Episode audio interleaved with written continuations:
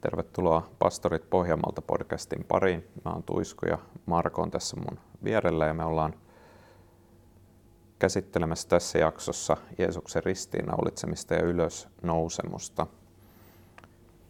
Ajatellaan tämmöinen tilanne, jossa ihminen joutuu tuomittavaksi teoista, joita hän ei ole tehnyt.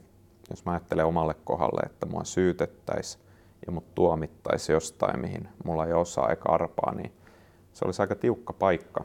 Se tuntuisi vähän niin kuin oikeusmurhalta, että, että oikeus ei toteudu ja ei pidä paikkaansa. Nyt me nähdään, että Jeesukselle käy just tällä tavalla. Siellä on esimerkiksi Pilatus, joka toteaa, että hän ei löydä mitään syytä, miksi Jeesusta pitäisi rangaista ja tuomita. Kuitenkin Jeesus on siellä ristillä kahden ryövärin välissä. Hänet tuomitaan rikollisena. Hänet tuomitaan vähän niin kuin murhamiehenä, vaikka hän ei ole murhannut ketään eikä hän ole aiheuttanut minkäänlaista kapinaa. Se, mikä tuossa sanoit, puhut tästä oikeusmurhasta, niin sehän mielenkiintoinen näkökulma on myös siihen se, että, että tietyllä tavalla myös meidän kohdalla on tapahtunut se eh, oikeusmurha. No ei oikeusmurha ehkä oikea sana, mutta oikeus ei ole toteutunut. Että me ollaan tämän Jeesuksen oikeusmurhan kautta saatu jotakin, mitä, mikä ei todellakaan ole ollut meidän oikeus tai me ei oltaisi sitä ansaittu, vaan, vaan sen yhden miehen järjettömän murhan takia meillä on sellaista, mitä me ei ole koskaan pystytty tai pystyttäisiin itsellemme oikeuttamaan tai ansaitsemaan. Ja sitten tässä vielä nähdään se, että, että mikään tästä ei ole niin sattumaa. Vaikka ihmiset siellä huutaa, että, että ristiinnaulitkaa ja ne huutamalla saa Jeesuksen ristiinnaulittavaksi, niin samaan aikaan me nähdään, että se ei ole sattumaa, koska siellä ivataan Jeesusta, että, että hän on kyllä muita auttanut. Auttakoon nyt itseään, jos hän on Jumalan voideltu, se valittu. Eli ihmiset niin kuin pilkkaa ja herjaa häntä. Et sen jälkeen, että hän on kokenut vielä sen vääryyden, että, että hänet tuomitaan, vaikka hän ei tehnyt sitä rikosta, niin sitten häntä vielä pilkataan. Ja kaiken keskellä tämä on Jumalan suunnitelma. Ja sitähän se on ollut alusta asti, kun me luetaan, luetaan raamattua, avataan oikeastaan melkeinpä alusta alkaen, niin me nähdään näitä, näitä niin kuin profetioita ja sanoja, jotka viittaa siihen, että näin tulee tapahtumaan. Että minkä takia se tuli just tähän kohtaan historiaa, niin siihenkin on, on tota, siis koko ajan nämä profetiat on viitottanut, että se tulee, se tulee.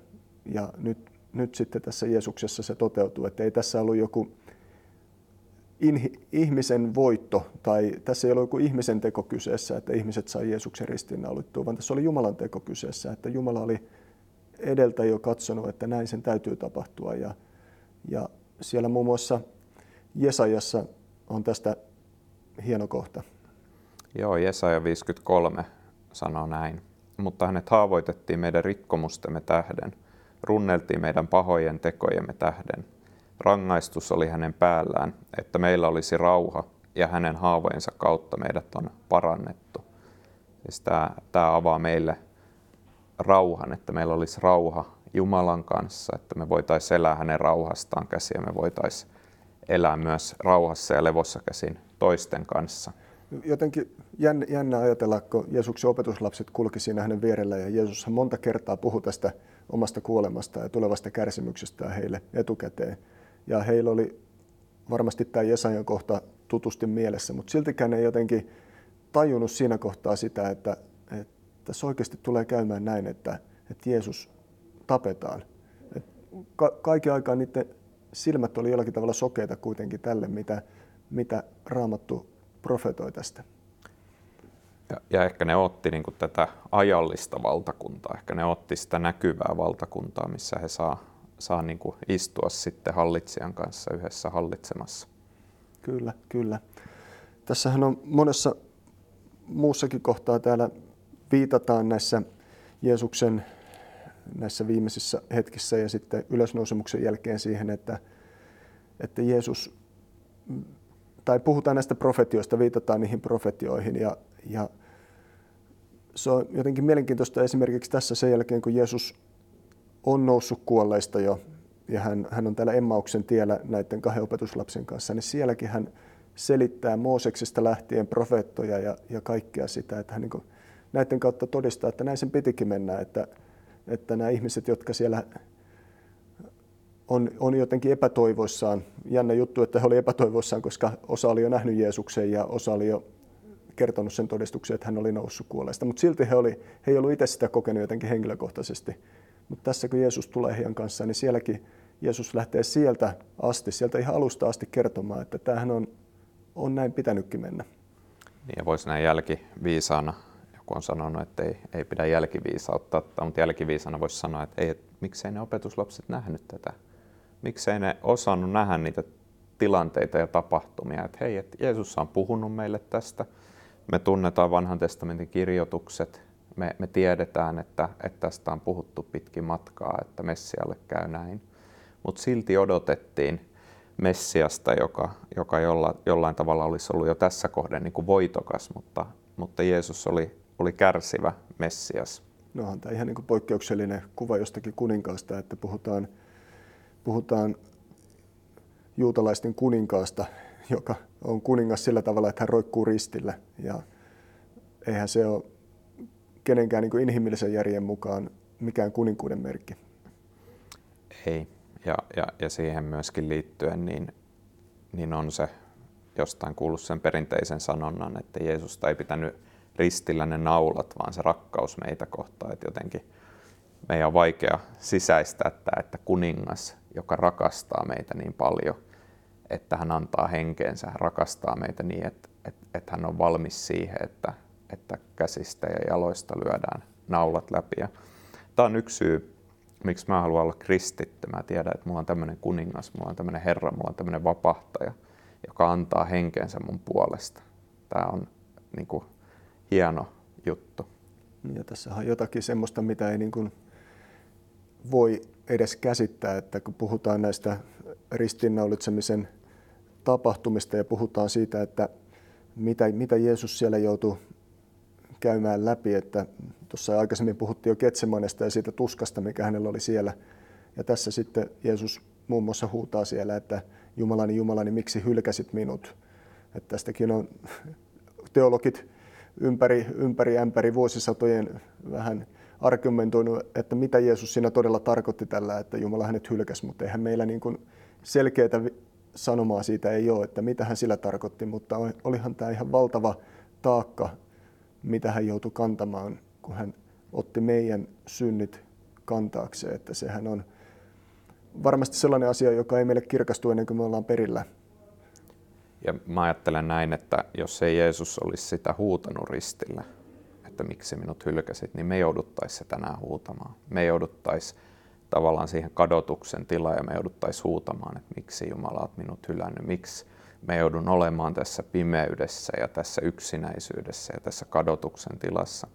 Mutta Jeesus huusi sen meidän puolestamme ja hän sanoi, että se on täytetty. Ja meille se on aika iso siunaus, että meidän ei tarvitse koskaan itse kokea sitä, että mitä se todella sisältää se Jumalan hylkääminen. Että Jeesus se joutui kokemaan, mutta hän, hän ei onneksi jäänyt siihen, vaan, vaan sitten niin kuin tiedetään, niin nousi kuolleista ja, ja se on tietysti se, että se osoitti lopullisesti sen, että hän on se, joka hän on. Hän on se, joka hän väitti olevansa, eli Jumalan poika, itse Jumala. Ja, ja tähän meidän niin kuin, toivo perustuu. Joku sanoi, että kristinusko on pohjimmiltaan ylösnousemususkonto.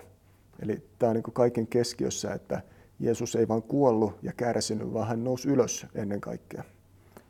Kyllä, ja täällä Luukkaan evankeliumissa sanotaan sitten, kun Jeesus on ristiinnaulittu ja häntä etsitään sieltä haudalta, että miksi te etsitte elävää kuolleiden joukosta, että hän on tänään elävä vapahtaja, elävä Herra. Ja kun ajatellaan niitä haavoja, jotka, jotka syntyi siinä ristiinnaulitsemisen niin kuin yhteydessä, niin, niin ne haavat oli myöskin yksi, mistä opetuslapset sitten hänet tunnisti. Et siellä oli toisaalta ne haavat, ja toisaalta nimenomaan ne kirjoitukset, jotka avautui ja jotka avasi heidän, heidän silmiä. Ja sitten siellä Emmauksen tiellä on vielä ne, ne kaksi opetuslasta, jotka, jotka näkee, näkee Jeesuksen ja tunnistaa hänet Messiaksi, kun Jeesus on aterialla heidän kanssaan ja, ja ottaa sen leivän siunaa ja murtaa sen ja, ja antaa heille, että he saa niin kuin ymmärtää, että vapahtaja avasi meille kirjoituksia. Me kuljettiin just Jeesuksen kanssa. Kyllä, ja, ja se, että kun näistä haavoista puhuit, niin sitten kun mennään ilmestyskirjaan myöhemmin, niin me sieltä myös nähdään, että ne, hänen haavansa tai naulanjäljet, ne on edelleen siellä korotetussa Kristuksessa, että ne on jotenkin sellaisena, ehkä me ajatellaan, että, että eihän niin kuin tällaisessa taivallisessa jumalolennossa voi olla mitään haavoja, mutta ne on nimenomaan ne hänen, hänen niin kuin voittonsa symbolit ja se, se niin kuin, millä, millä se kuolema ja, ja synti on nujerettu, nämä, että Jeesus on, on ottanut ne haavat käsinsä ja jalkoihinsa. Se ei ole ihan mikään perinteinen tämmöinen niin voiton symboli tai, tai, tai, tai asia, mikä viittaa siihen, että tässä on voitettu, mutta, mutta sen takia se on niin mahtava, että Jeesuksen kuninkuus ei ole tätä ajallista kuninkuutta ja hänen valtakuntansa ei ole ajallinen valtakunta, vaan se on iankaikkinen valtakunta ja hänen kuninkuutensa on myös iankaikkista kuninkuutta, että, että, että me saadaan niin kuin elää tässä toivossa ja tämän mukaan. No kyllä mä luulen, että se on aika huikea hetki siinä kohtaa, kun kerran saa nähdä sitten Jeesuksen toisella puolella ja näkee oikeasti ne haavat, näkee sen, että mitä se on, ja ehkä tuntee myös sen, että mitä hän on oikeasti tehnyt mun puolesta. Että tässä, tässä ajassakin sitä saa välillä ymmärtää, mutta mä luulen, että se meidän ymmärrys on aika vajavainen vielä ennen kuin me päästään todella näkemään Jeesus. Kyllä. Se voi olla, että siellä kirkkaudessa se sitten todella niin kuin avautuu meille, kun me saadaan nähdä hänet kasvoista kasvoihin. Kyllä. Rukoillaanko vielä? Rukoillaan. Herra, me kiitetään siitä, että sinä olet tullut ihmiseksi, sinä olet tullut käymään tällaisen kaiken kärsimystien. Sinä olet tullut häväistyksi ja pilkatuksi ja syljetyksi. Ja sä oot kantanut sen sun ristin ja sut on naulittu ristille meidän syntien tähden, ainoastaan sen tähden, mitä me ollaan tehty väärin. Herra, me kiitetään kuitenkin siitä, että sinä et jäänyt sinne ristille, vaan kolmantena päivänä nousit kuolleista ja kiitetään siitä, että sinun turvaten, niin kuin sä siellä sanot, niin yksikään, joka minun usko ei ikinä kuole. Me saadaan elää sitä uutta elämää jo nyt. Me saadaan kerran nähdä sut kasvoista kasvoihin ja me saadaan kerran olla siellä sinun luona taivaassa, mihin saat valmistamassa meille asuinsia.